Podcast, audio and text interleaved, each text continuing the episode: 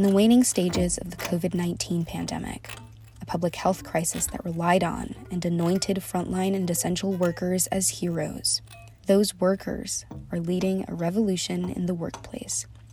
The Great Resignation, Striketober, and a remarkable wave of labor unionization is bringing workers' rights into the limelight again.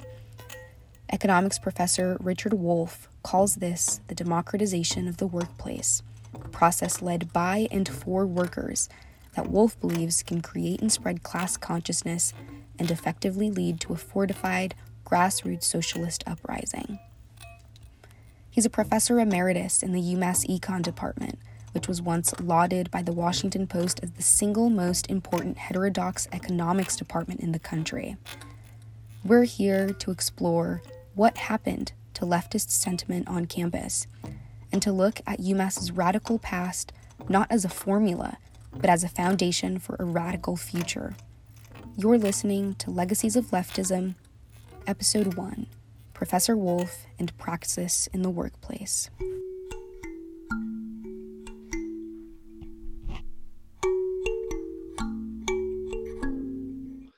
I was born in a place called Youngstown, Ohio, in the middle of a of an area at the time that was a thriving steel producing part of the United States.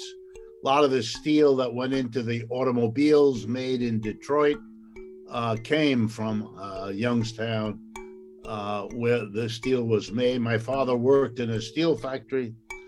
Um, but my parents were also immigrants. My father was French and my mother was German. Uh, I'm the first member of my family to be born in the United States. Uh, I grew up speaking French and German. Uh, English was my third language, um, even though I've done all my work in English. And I've lived here all my, my whole life. My parents were very big on education and so I went to very fancy schools. Um, I went to Harvard and then I went to Stanford and I finished at Yale. So I'm kind of a poster boy for elite education. 10 years in the Ivy League was more than enough. I didn't want to ever go back there.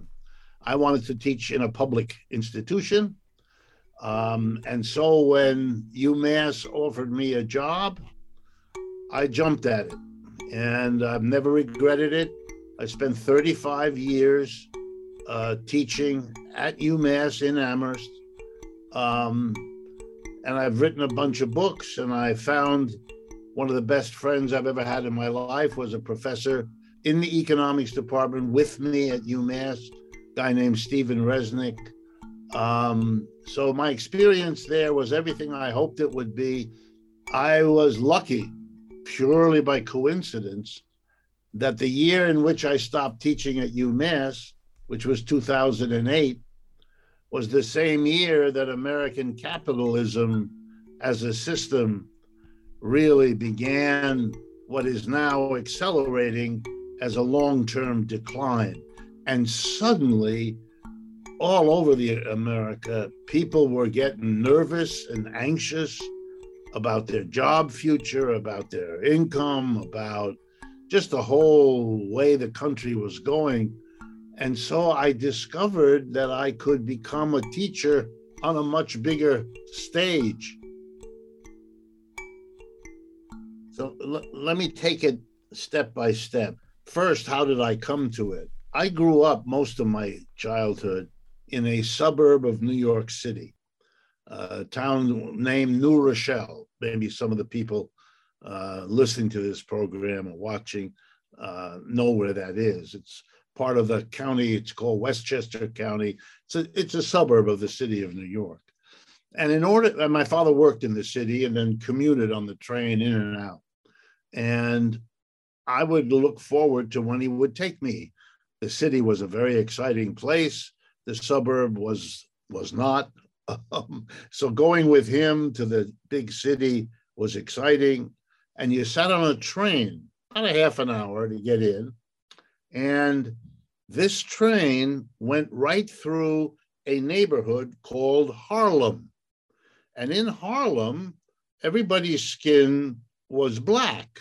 Whereas where I lived in New Rochelle, in my neighborhood, there were no black people at all. It was your typical American segregated uh, neighborhood structure. And the train is elevated there. So you're you're like imagine like th- third or fourth floor high is, and where the train tracks are are literally like 20 feet from the building. So when the train would go slowly or stop you had a bird's eye view right into the apartment of the people living there. And it was crystal clear that these were people didn't have much money. The furniture was kind of shabby. The laundry was hanging outside on a string stuff like that and I'm a little kid. I don't understand anything. I asked my father, and my father looked at me. And then we had this conversation many times. And he said to me, In this country, remember, he's an immigrant. He said, In this country, they don't treat Black people very well. They make them have bad jobs, they give them low income, and they they crowd them into these places that we're looking at. And I think right there, the way he said it, he was telling me something he felt strongly about, something he was clearly critical. He was he felt this was a, a grotesque injustice. I picked all that up. By the time I got to high school, I started asking questions. And I very quickly noticed two things. Number one, that my questions frightened my teachers. And the second thing I noticed was that they couldn't answer the question. And this, I know, intrigued me.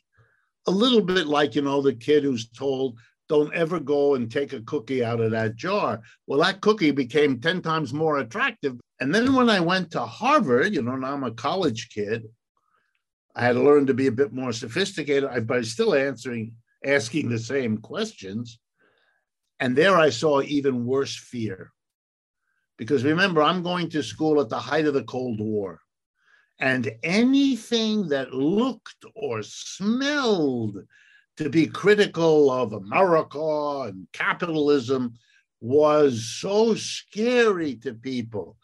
I pretty well in, in already in college I figured out that the problem wasn't this or that. It wasn't this law or that pattern or this particular. It was a system. It was, the whole system was set up to work in a particular way. I didn't even have the words. Now I will call it capitalism.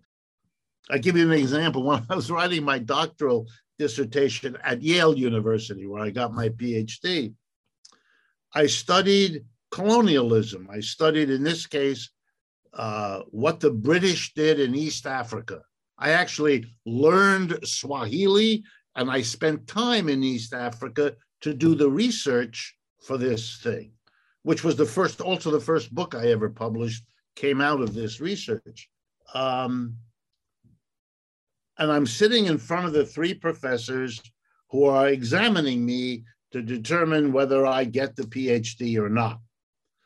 And they decided that I was a good student. I always was. And so they gave me the degree, but they would not accept the title because my title was The Economics of Colonialism. And they looked at me and they said, colonialism is a value laden word. It isn't an, it isn't a uh, an acceptable scholarly objective something or other. So if you actually go to the library, you, you get my dissertation, it will read the economics of British foreign policy, because those words were acceptable. The very word colonialism, they did not accept. So I was lucky. I could go to the library. I discovered that there were people who analyzed how the system works. I discovered that they called themselves Marxists, socialists. I had to learn all of that. Um, but that there is a rich 150 year old literature to which all kinds of brilliant minds have contributed their research there and i i couldn't i i gobbled it up. I, for me this was the education i should have been getting in the classroom. I wasn't but i had it in the library and i just moved in practically to the library so that i could uh, absorb it all.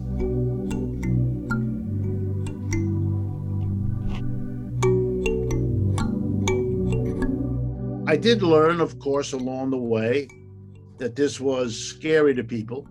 Um, but, you know, I am who I am. And I said, okay, um, I'm staying with the radical stuff. But here's the irony, and this is important for you and your generation to know. I thought it would make my life much harder, much more difficult to get a good job and all of that. I got tenure at age 27. That's very unusual. I have had one good job after another, the longest at UMass Amherst, but I teach now at the New School University in New York City, where I'm a visiting professor and can do exactly whatever the hell I want. Uh, I expected to suffer for being a critic of capitalism, but I never did. I count myself lucky that my radicalism has been an easy ride. A good number of my jobs, not only did I get them, but a good number of jobs I got were because I was a radical, even back then. The job at UMass, the deans at UMass were looking to hire radicals. I was looked at by them because I was a radical, not in spite of, not at all. That's what they wanted. And that's why they hired a whole group of us. We were five, very rare in, in any university setting. It's a very individualist place. I was living in New Haven, Connecticut, which is 100 miles away. So I would drive up to Amherst to meet with these deans and uh, you know an hour before we would meet the five of us together because we knew each other uh, and we would kind of strategize what are we going to say and what's really going what do they want exactly and all the rest. And so we were a little bit you might find this funny we were a little bit cavalier. Because we couldn't quite believe this was happening we all said okay uh, at least we're going to get together. You know, we'll have a glass of wine. We'll catch up on each other's, you know, personal lives and stuff. But so let's let's tell them, you know, we're not coming up here to teach. Uh, for me, I'm a city boy, by the way. Going to a place like Amherst frightened me. You know, it's too quiet at night. You know, I'm not, I'm not going anywhere near this. So we all played like a game. We wrote down what it is that we would have to get from the university to even consider moving up there and taking a job. So I was, as I say, I was 27 years old. I demanded tenure. I demanded, you know, X thousand dollars more than I was getting where I was teaching at the City University of New York at that time. Uh, and each of us put down kind of you know, our fantasy of what we would like. and that's when we knew we were in a weird situation because we sat down with the deans, we handed them this list, and they basically looked at us and said, okay. And we realized, oh boy, do they want this? Because there was no um there was no real i mean they they they they made they went through the motions but it was very clear that and that's why we went. We all went there because how could you? It, at the time of the Cold War, at the time when saying the word Marx made half the people leave the room, they got so frightened. Uh, in that time, to have people want us was a new experience. Now, they were very New Englandy. They were very, I don't mean to offend you, very Massachusettsy. In other words, they basic they told us almost in these words, we want to hire five of you, but they have to be pedigrees. You guys all have to be Harvard or Yale or something like that. Otherwise, this is not going to fly. But they wanted to have leftists, radicals. They thought that was sexy or whatever. I don't know what word to use, but that's what they wanted. That's what they wanted. Right. Um, some kind of like redeemable quality. Um, yeah. Yeah. But, uh, you know, uh, in the here and now, we're kind of looking at a wave of unionization and general strikes and the new kind of labor right. movement revving up. Um, so, in a sense, maybe we're not there yet, but we are um, kind of in the, we had an ebb and now we're flowing. You know, over the years, I read that over the years that you taught at UMass, one of the political and ideolo- ideological trends post Cold War, like you mentioned, um, was this impression that, uh, you know, the Soviet Union had been thoroughly vanquished, that capitalism had displaced Marxism, um, that it had prevailed. And you said that uh, there was an impression that uh, Marxism had gone into hiding or that socialism had gone into hibernation. Um, can you describe the years after you were hired, after you got tenure, the 35 years you were at UMass? Um, what were some of the trends that you observed kind of in how people received, reacted to a professor at UMass espousing, uh, you know, Marxism? First of all, there was never any problem ever from the students. In other words, um, my classrooms were always full, um, graduate and undergraduate. Once the reputation of UMass graduate economics became known in the country, we had way more students wanting to come than we could possibly accept. The only problems we ever had were with other faculty, other faculty who were anti leftist, that's who they were, um, or scared. Um, academia is a place of pretty big jealousies. And some of that is, is, is the way the system is set up. I used to say to my students, and I'll say it to you now uh, that, in my judgment, graduate education is a kind of hazing ritual. Graduate school is a test of your self esteem, it breaks you down. And if you don't have reserves of self confidence, you can be really psychologically damaged by the experience.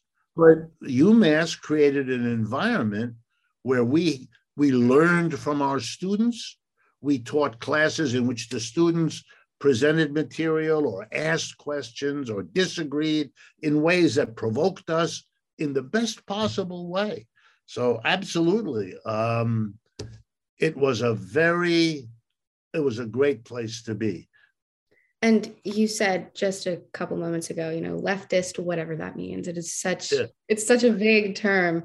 Um, and I kind of I, I wrote down monolith because I think it, I just I loathe the term monolith. I think it's so overused. Uh, but for lack of a better phrase, you know, leftists are not a monolith. You know, the term leftist encompasses so much, um, and it's often construed uh, to mean and represent something that it doesn't even uh, right Absolutely. It doesn't. Um, but well, you know, but here in the United States, let me say to you, it is that problem is worse than almost anywhere on earth. Yeah. Um, my my parents are uh, Brazilian immigrants, and you know they kind of came up. They they grew up in a Brazil that was being democratized, um, mm. and you look at countries like Portugal, where the three major parties are left leaning. It's the you know it, the country is governed by a socialist, a communist, and a democratic socialist party. Um, so right. it's a completely different reality from what we're experiencing. Um, and like you said, even when it's analyzed in like good faith, uh, socialism, communism, and even collectivism more broadly, uh, they're all very diverse traditions. So absolutely, I wanted to ask you uh, where do you align yourself now? And kind of what is the quote unquote brand of, of socialism that you espouse? I'm a student of the literature of the left, socialist, communist, all of that. I've tried in my life to read as much of it as I could get my hands on, as much as I had time. Uh, so I have an intellectual debt to the whole range of leftist thinking. In Scandinavia, socialism means you leave all the industry and all the stores in private hands, private enterprise, markets, you leave all that there. All that socialism means is that the government comes in and highly taxes and highly regulates that kind of economic system in order to provide a vast array of services to people that they get because they're citizens. Then you have the other extreme, if you like, the Soviet Union, where the government comes in and doesn't just regulate, it takes over the enterprise, it runs it as a state enterprise. That's also called socialism. And then there's the People's Republic of China, which is a hybrid. They have roughly half the economy in private hands, half of it in government enterprises, with a big, powerful government sitting on top regulating. Those are three different versions. For me, all of the experiments were great for what they achieved, but they taught us as much what they what you shouldn't do as what you should do. And for me, the biggest one, and you, you know that if you look at my work, is that everything was done at the macro level private versus public enterprises, markets versus planning, stuff like that. In my judgment, you didn't deal with, not in Russia, not in Scandinavia, and not in China. You didn't deal with the micro level the relationship inside the factory, inside the office, inside the store, whatever it is, what are the relationships among people in their daily work life? If that isn't socialized, if that isn't distinctively socialist, you haven't made the transition that I understand socialism to represent. And that's why I advocate for worker co ops, because the worker co op is the end of the hierarchy inside the enterprise, which I think crippled and limited what the Soviets could achieve, what the Scandinavians could achieve, what Xi Jinping is trying to achieve, and so on. Right. Uh, in one of the lectures, one of your lectures that I watched, you say that socialism was not born viable. Um, and I think that captures what you were talking about. Um, and, you know, you also said that like worker cooperatives aren't an idiosyncratic odd of previous centuries. And at UMass, we have seven. Uh, we have seven student run cooperatives uh, People's Market, Earth Foods, Sylvan Snack Bar. I'm, you know, I was lucky enough to work at one of these my freshman year, and it was personally transformative, but it was not like this kind of revolutionary thing. And I think a lot of the criticism around, uh, you know, democracy in the workplace as the antidote to capitalism uh, echoes that same concern. What is like, what is the selling point on democracy at the workplace as the remedy to you know, the, the failures of these uh, socialist experiments that uh, had so much potential but have kind of become the the butt of America's jokes. You know, you look at oh look at Venezuela, look at uh, like do you really want to stand in a breadline? I think socialists have grappled with the pitfalls of incrementalism for a long time, but what what about democracy in the workplace captivates you so much? What about the, the workers' co-op? Here's the basic set of points. How in the world are you going to run a, a quote unquote democratic society in which human beings stand up and say, one person, one vote, we make the big decisions of this community democratically, not by a small group that arrogates to itself all the power and the rest of us sit there. How are you going to do that? Well, I'm going to tell you how you're not going to do it. You're never going to get people to be democratic in their political life if their economic life is rigidly undemocratic. When you go to work in a capitalist economy, when you cross the threshold into your store or your office or your factory, you are entering a place where all democracy is absent. It's like it's been sucked out by a vacuum cleaner. The employer, who is who? The board of directors of a corporation? Is a dozen people. The family that owns the business, the partners that own the business. Is a tiny minority of all the people who work in this business. But the tiny minority designs and does what? It tells you this is the work you're going to do. There you're going to sit. With that piece of equipment, you're going to work. In this way, you're going to work. And when you're done at the end, when you've poured your brains, your body, your mind into producing whatever it is they sell, they own it. You get out of there and go home, have your beer, have your pizza, and come back tomorrow morning and do it all again. There is no democracy. The people who run that enterprise have no accountability to you at all. They're in the business of making a profit. That there's no democracy. And that's what you teach people five out of every seven days, the best hours of the day. You're drumming into their head. You don't count. We run the show. You do what you're told. You're a you're a drone. You're a cog.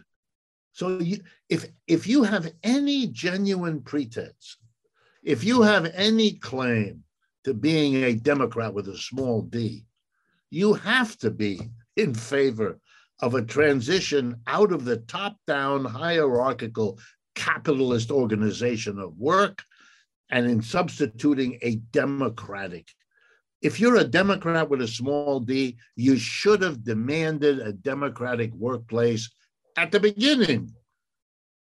It's never been demanded.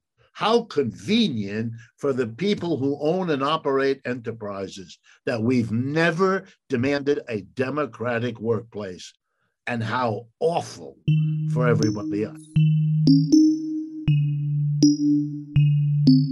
You're listening to WMUA News.